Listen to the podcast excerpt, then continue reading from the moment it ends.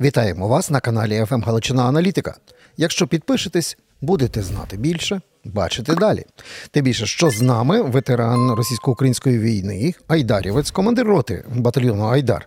Ну і, крім того, мій колега, біолог, кандидат біологічних наук і очільник Національного антарктичного наукового центру. Ми маємо гріх з Євгеном Диким перед пінгвінами, щоб розказати все, що ви маєте про них знати, але це ми весь час відкладаємо на день Ві. Тобто вікторі перемоги. Пане Євгене, категорично вітаю. Вас вітаю. Вітаю, слава Україні. Героям слава. Знаєте, нам з вами вічна проблема. Нам з вами так хочеться поговорити про якихось цікавих тваринок, а замість цього доводиться говорити знов про цих москальських тварів. Так, я, до речі, хотів вас привітати, як і наших всіх підписників. Підпишіться обов'язково. Хочу вас привітати із перемогою наших союзників по НАТО е, над тими тварюками. Це було під Нарвою і Псковом. Цей день відзначають садомазо в, в країні окупанта. А ми відзначаємо як день перемоги німецької зброї над голими більшовицькими бандами.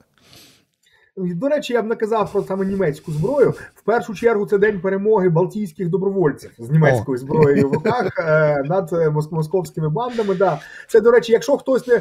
Можливо, нас слухають хтось із молодих і не розуміють взагалі контексту. Це ж сьогодні, двадцять третього лютого, День Совєтської армії. І історія цього дня дійсно дуже весела, от в ній весь Радянський Союз. Це дійсно день, коли був перший бій новоствореної більшовицької Червоної армії, але цікаво те, що цей бій був, м'яко кажучи, невдалим. От балтійські добровольці і німецькі фрайкори, тобто теж доброволь... добробати по-нашому, от ці от е, балтійські німецькі фрайкори наваляли таких люлей е, Комкору Дебенка, який е, командував цими бандами балтійських матросів, от що е, вони сіли на потяги, які віджали на найближчій станції, і тікали аж до Царіцина. Е, Царіцин – це на Волгі. От уявіть собі, де Балтія, де Волга. Так от вони встигли за кілька днів потягом втікти аж до Волги, і далі товариш Ленін повернув їх назад на фронт телеграмами, що якщо зараз не вернетесь, розстріляємо всі родини. Це, до речі, до питання, в який спосіб радянська влада проводила мобілізацію. От просто брали родини в заручники, і, і тоді тільки е, герої красноармійці верталися на фронт. Ну, але, але, але головне, що із дня такої саме ганебної поразки далі зробити офіційне свято і День Червоної армії, ну от в цьому весь Радянський Союз. Тобто брехня, брехнею там було просто все. І, власне, недалеко відбігли вони в, в методах війни. Ну, якщо ще поки що не беруть заручники самі родини, то е, ті, хто пішли на СВО, в принципі, добре знають, що таке заградотряди. Так що руська традиція не, не проп'єм. Це така наша рубрика була. Ну, а тепер до нашого російсько-українського фронту, пане Євгене, ви аналізуєте його весь час онлайн. Тож і допоможіть для наших підписників, е, зокрема, по тих м, чотирьох важливих напрямках, звідси звідки маємо інформацію про велику кількість контактних боїв. Тобто це Куп'янський напрямок, це Мар'їнка, Часів Яр і Роботине на півдні. Що там?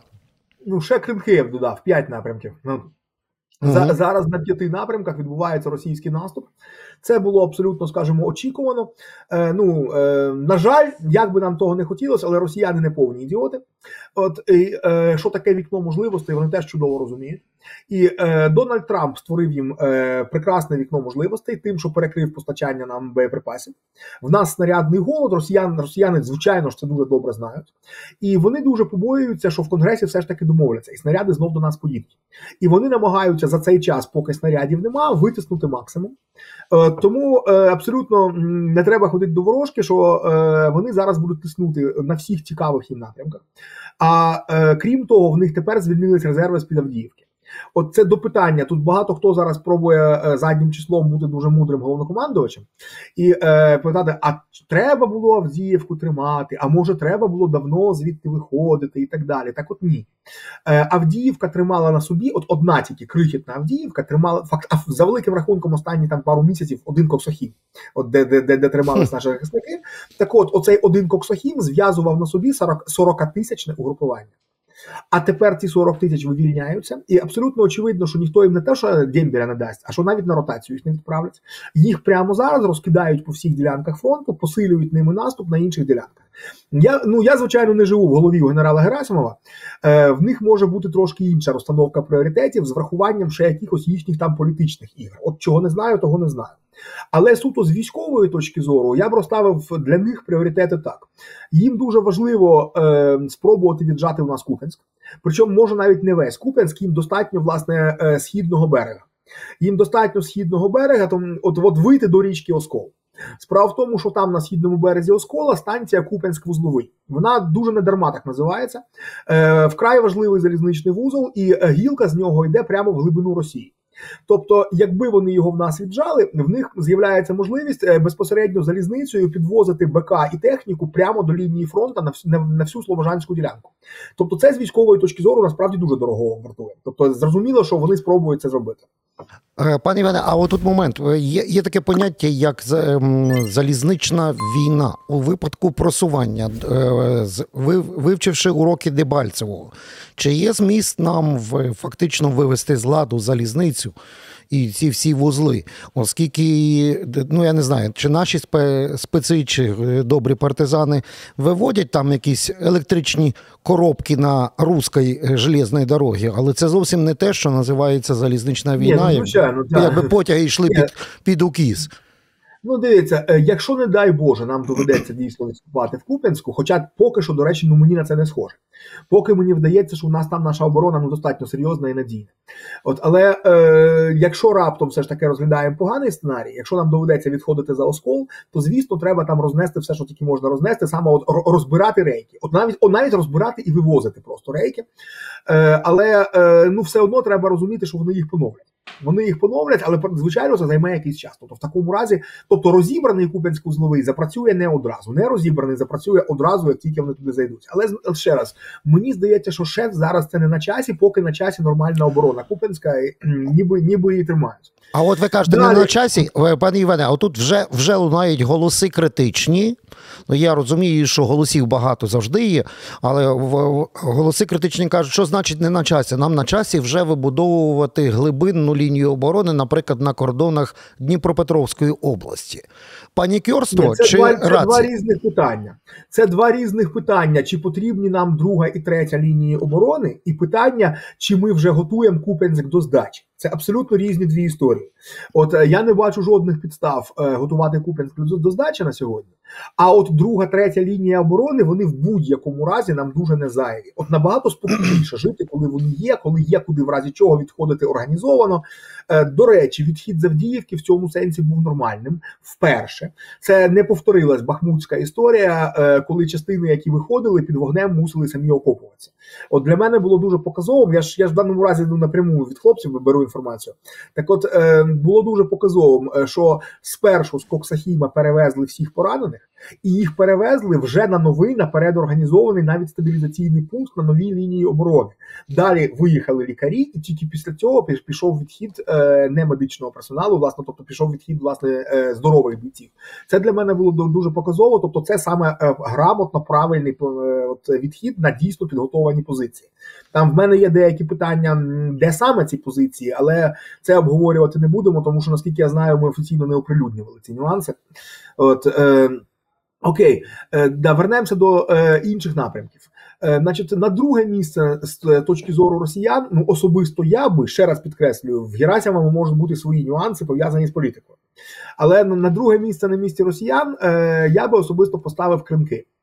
От, справа в тому, що оцей наш плацдарм на лівому березі, е, він для них дуже загрозливий. От їхні оці зет-воєнкори, вони не дарма це називають бої на Херсонсько-Кримському направлінні. Там шістдесят кілометрів до Перекопа. І там такі шістдесят кілометрів, на яких лінію Суровікіна при всьому бажанні не викопаєш. Там просто ландшафт цього не дозволяє. От, і тому, звичайно, росіянам би дуже хотілося, от зараз, поки холодно, і поки не пішла зелень, от за це, ну а тим більше зараз, коли ще снарядів нема. А нагадаю, що е, плацдарм в Кринках е, він тримається під такою, ніби як артилерійською парасолькою з правого берега. І фактично межі цього плацдарму визначаються тим, куди дострілює наша арта з правого берега. От там, де можемо прикрити, от там займаємо. Так от, власне, е, поки в нас е, проблема з снарядами і поки зима, звичайно, росіянам дуже було б важливо цей плацдарм е, скинути. Тобто вигнати нас назад за Дніпро, тому що інакше е, потім, коли стане тепло, зелено і ще й доїдуть снаряди, ну ми їм там можемо створити дійсно дуже серйозні проблеми. Mm-hmm. Ну і на третьому місці я поставив Роботине. Справа в тому, що нагадаю, що так звана лінія Суровікіна – це ж насправді не лінія, а це комплекс із трьох ліній оборони. Першу лінію ми давно всю зайняли, а в другу ми дуже глибоко вдалися. І якраз найглибше ми зайшли в другу лінію саме в Роботиному. От Роботинський виступ – це фактично ну, пробита до кінця друга лінія. От, і тому росіяни ну, цілком логічно побоюються, що коли нам знов поновлять БК, то ми можемо знов там піти в наступ, а одну третю лінію тримати дуже некомфортно. Ззаду за нею четверту не викопаєш, там вже Азовське море, там вже просто відстані не, не, не дозволяють, все прострілюється вже. Таким чином, для них зараз достатньо важливим завданням є спробувати віджати назад оці їхні ж колишні укріплення на другій лінії. Тобто, от прибрати оцей наш роботинський виступ і зробити хоча б uh-huh. двох, хай не трьохлінійну, але хоча б двохлінійну оборону на, вип- на випадок, якщо ми спробуємо повторити. Так. Пане Іване, ви говорите про вікно можливостей, так? Вікно можливостей, яким користуються русські. Вони знають про дефіцит артилерійського БК. Ми не знаємо, скільки це вікно триває і може тривати. Несподівано ще нам трохи оптимізму додала заява генерала і президента Чехії Павла. Він знайшов вісімсот тисяч, так? В основному снарядів достатньо потрібних калібрів – сто п'ятдесят п'ять, сто п'ятдесят два, сто двадцять два міліметри. І, відповідно, вчора стало зрозуміло, що їх треба доправити. Треба два мільярди доларів для того, щоб це завести. І пролунали такі досить складні логістичні ланцюжки. Південна Корея, і, і, і там ще якийсь африканський малювався навіть. Чому так складно? Це одне, одне таке народне питання, а таке розумне питання – це скільки це може зайняти часу.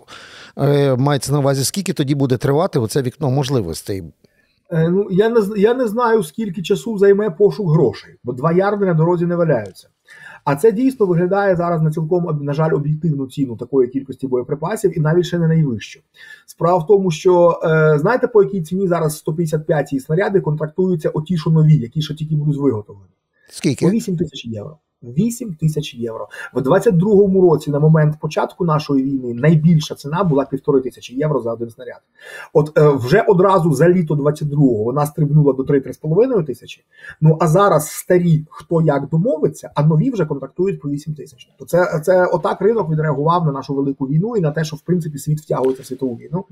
От е, БК, от е, в тридцять років БК було нікому не потрібно, його навіть утилізували, не знали куди дівати. А раптом воно стало більш дефіцитним товаром на всьому світовому ринку, куди там тій нафті або газу. От так от, власне, два ярди на дорозі не валяються, це ще й так, ну, за вісімсот тисяч снарядів, це ще дуже добра ціна, насправді. А складна логістика пов'язана з тим, що якщо, якщо в основі там корейське виробництво, то в Кореї, на жаль, прописана після Корейської війни дуже жорстка конституція, от по типу швейцарської. Категорична заборона на постачання зброї воюючим країнам. І це саме рівень конституційних змін, тобто їм не так просто це зробити, хоч політично вони б зараз раді. Таким чином це буде складна кругова схема, коли комусь завозять корейські снаряди, а ця країна продає е, ті снаряди, які в них до цього були, якісь там невідомо чи його виробництва. Тобто це така двоходовка, якщо навіть не трьохходовка. І звідти з'являється там Африка. От і е, ну, але насправді, що хорошого можу сказати, що суто з точки зору от голої логістики, от коли воно вже буде оплачено, то завезення, ну це десь до, десь до місяця. До місяця. Це, це, це не фантастика. Це не, в будь-якому разі американські теж швидше не з'являться. Дай Боже, щоб теж та, дай Боже, щоб там в межах місяця хоча б взагалі вирішилось питання. Але от, е, оці, це... оця цифра вісімсот тисяч, яку назвав Петер Павел, це на три місяці серйозних боїв. Так, це, власне, це, що це і, і подвоє і подвоє кількість виходів, як мінімум, від нашої арти. Тобто ми, ми вчора якраз це, таку арифметику фронтову е, мали для наших підписників. До речі, підпишіться на канал і е, зможете знайти і те відео також. А ми з Євгеном Диким ще продовжимо ось з, з якої сторони. Ну, оце голосування про зброю далекого удару в Бундестазі. Та, ми там тримали кулаки, пили великардін, бо тому що там провалили спочатку перший законопроект, потім підтримали другий. От, а потім це, до речі, весела історія. Може, давайте розважимо наших глядачів. Бо взагалі от політика така політика, і політики такі політики. Е, історія ж насправді дуже кумедна. Отже, е, акт перший. Е, парламентська опозиція, християнські демократи вносять е, проект резолюції, де от чорним по-німецьки написано «Тауруси». От дати Україні «Тауруси».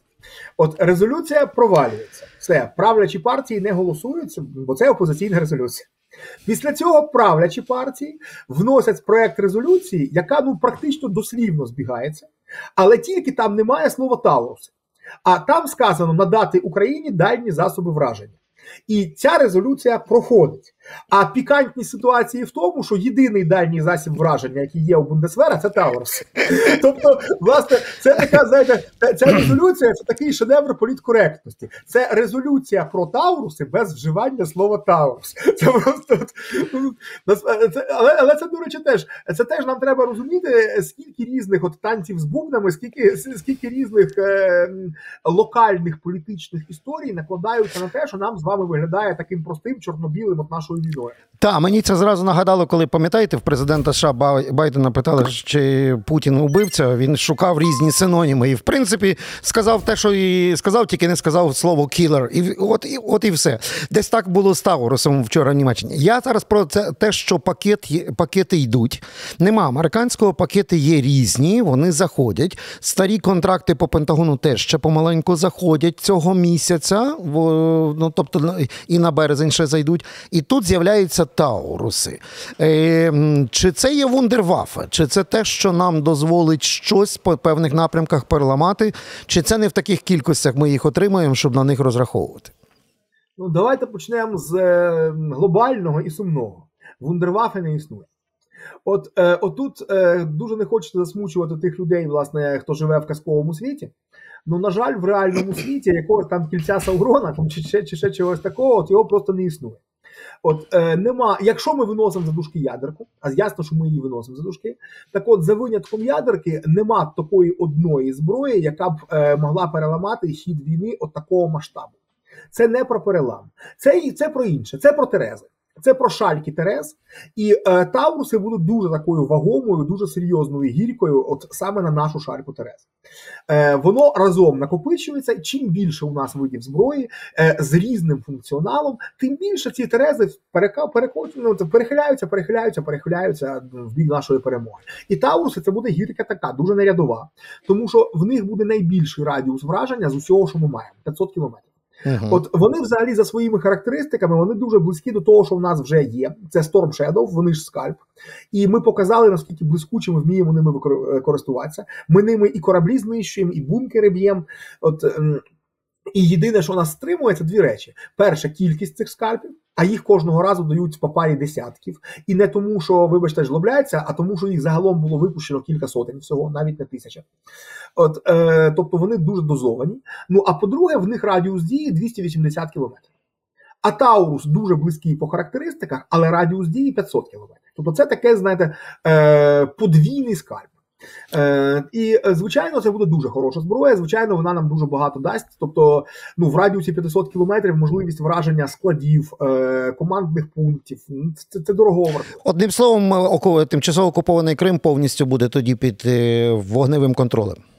Ну, по Криму ми навіть скальпами всюди дістаємо. Так. Але тут, але тут дістанемо далі. І тут, до речі, звичайно, ех, якби ще не оце абсолютно дурне, вибачте, кончене е, обмеження про те, що нам забороняють західною зброєю бити по території Росії, ну, на жаль, поки ніхто це обмеження поки не Ні, ми знаємо, Крим – це Україна, так що лупити Крим, аж да, до, Крим, аж да, до Керченського мосту. От, от я про що? Що от вже той самий Чорноморський флот в межах Криму, ми тепер його зможемо ще сильніше нищити. Ну, а може, от, хтось, хтось з наших Росії, хлопців. То, то, то тільки дронами. Може, хтось з наших хлопців там напише каряво фломастером там гарань, виправить помилку і хай відправляє в Новоросійськ. Ну, це ми підкинули ідею. Підпишіться на наш канал, у нас не так багато часу, є ще дуже декілька так, важливих речі, питань. Так, ми ж випускаємо Нептуни. Mm. От чого не написати, що це якийсь там Нептун-М, модернізований. Так, а повернімося ще до одного моменту. Ви, до інтерв'ю Верховний Головнокомандувач Президент дав інтерв'ю американській компанії Fox News, а ми знаємо, що Fox News – це не тільки родинне гніздо такерів, це теж голос республіканців. І там були важливі певні моменти, зокрема про те, що Трамп так і не приїхав під Авдіївку. Шкода. Хай під'їжджає під Роботину, там розкаже, як за двадцять чотири години зупинити війну. Це дуже хороший, потужний меседж. А от ми зацікавили два моменти. Перше, перший момент – це було анонсовано підготовку і новий контрнаступ. Тост чи реальність? От, от між тим всім, тому що контрнаступ за всіма лекалами американської армії, а Fox News, напевно, знають, як американці воюють. Ну, це ж ми ж розуміємо, що еф шістнадцять летять, Apache Black Hawk ведуть, в розмінування пробив, пішла, пішла аж тоді техніка, і тільки тоді пішла е, піхота. Ну, от десь так вони воюють, і тому цього всього не було. Так, вони воюють, і вони воюють останні там півстоліття з абсолютно неспівставними з собою ворогами. От, ну, так. Дуже яскравий зараз приклад, це оцей цирк, який відбувається під назвою «Операція проти хуситів». От, коли ескадра з есмінцями там, і авіаносцями, там, супутниковий, там, онлайн-супутникова розвідка, крилаті ракети, і це все проти, вибачте мене, бідуїнів в пустелі, які в кращому разі на джипах, а то й взагалі абсолютно реально на верблюдах з калашами. Ну, от да, отак вони знають і вміють, як воювати. Ну, от в нас з москалями трошки інша історія. От тому, я думаю, як саме наступати, ми їх запитувати вже не будемо. До речі, двадцять третій рік показав. Той єдиний раз, коли спробували наступати за їхніми лекалами, достатньо дорого за, за, за цей урок заплатили, а далі виробили свої якраз підходи, які виявилися набагато ефективнішими, бо вони відповідають саме цій війні. Так, і, до речі, америка... а от, до речі, американська армія не ідіоти. Вони, до речі, зараз дуже уважно вивчаються. От uh-huh. Вони якраз зараз, і вони абсолютно не соромляться казати, що ми готові якраз брати український досвід, бо вони зараз знають те і вміють те, чого не знаємо. Не вміють. Добре, так в нас є потужність для да. того, щоб організувати контрнаступ. До ключового меседжу. Чесно кажучи, я був дуже радий прочитати цей меседж про те, що ми будемо готувати новий наступ. Це означає, що, слава Богу, стратегічне бачення в керівництві Вставки не помінялось при зміні головнокомандувача. Справа в тому, що от давайте розберемося взагалі, е, наступати чи оборонятися. Е, почнемо з того, що якщо в нас а. не буде снарядів, б. не буде людей, то, звичайно, вибору просто нема. От тоді все, що найкраще, що ми можемо робити, це якраз е, тими людьми, що є, накопати собі лінії Суровікіна, ставати в глуху оборону і чекати, поки ці люди закінчаться. От, але це ми говоримо саме про поганий сценарій. Якщо ми зриваємо мобілізацію, а в Штатах так і не домовляються по снарядах.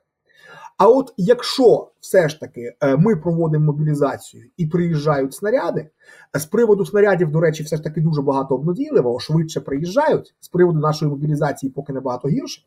Але якщо уявити, що все ж таки ці дві проблеми вирішені, то в такому разі нам набагато вигідніше саме наступати. Нам вигідніше не ставати в оборону, і я дуже радий, що в Ставці це була mm. хитань з цього приводу. Справа в тому, що з того, що в нас багато проблем, і ми почали чесно про них говорити аж в самому кінці двадцять третього року, з цього не треба робити хибний висновок, що у росіян все в шоколаді.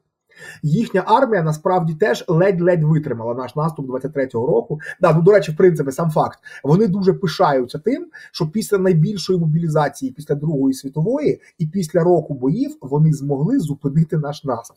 Взагалі, два роки тому, два роки тому уявляєте таку постановку питання взагалі. Так, два от, роки тому вони да. говорили три дня і ми в Києві, та, з парадної от, форми. От, от, вони е, здержали хохляцький натиск, от, за, величез, за величезну ціну. От, е, і вони далеко не впевнені, що вони витримаються вдруге. Дуже не впевнені. І нам якраз треба наступати і добивати, добивати, добивати. Ну, але за двох умов. Снаряди і люди. І по снарядах я бачу, як союзники працюють і які є посування, хоча, звичайно, Трамп зробив сюрприз. Але по людях я якраз поки такого ж не бачу. Пане Євгене, космос нам дає ще десять секунд для того, щоб просто зрозуміти, якщо навіть будуть планувати і вдасться цей контрнаступ. Цікаво є все-таки, бо президент сказав, що це було менеджерське рішення, перезавантаження керівництва армією. Просто хочеться зрозуміти, Залужний і інші генерали, які мають ні, бойовий давайте, досвід. О, о, ні, ні, я питання чекаю, чи вони вже на пенсії, чи вони будуть задіяні? От за вашим... Я не знаю. Ні, оце от питання не до мене. Це не знаєте, так? Так. Але, до речі, я, але якщо, якщо ми вже закінчуємо на цій ноті, то я хотів би сказати, що взагалі Взагалі, я дивуюсь тим людям, хто очікували якихось дуже кардинальних змін і не важить, хороших чи поганих. Ну, насправді ж нам не привели нового командувача з вулиці. Генерал номер три, генерал номер три зайняв місце генерала номер один. Вибачте, це перестановка в межах тої ж команди.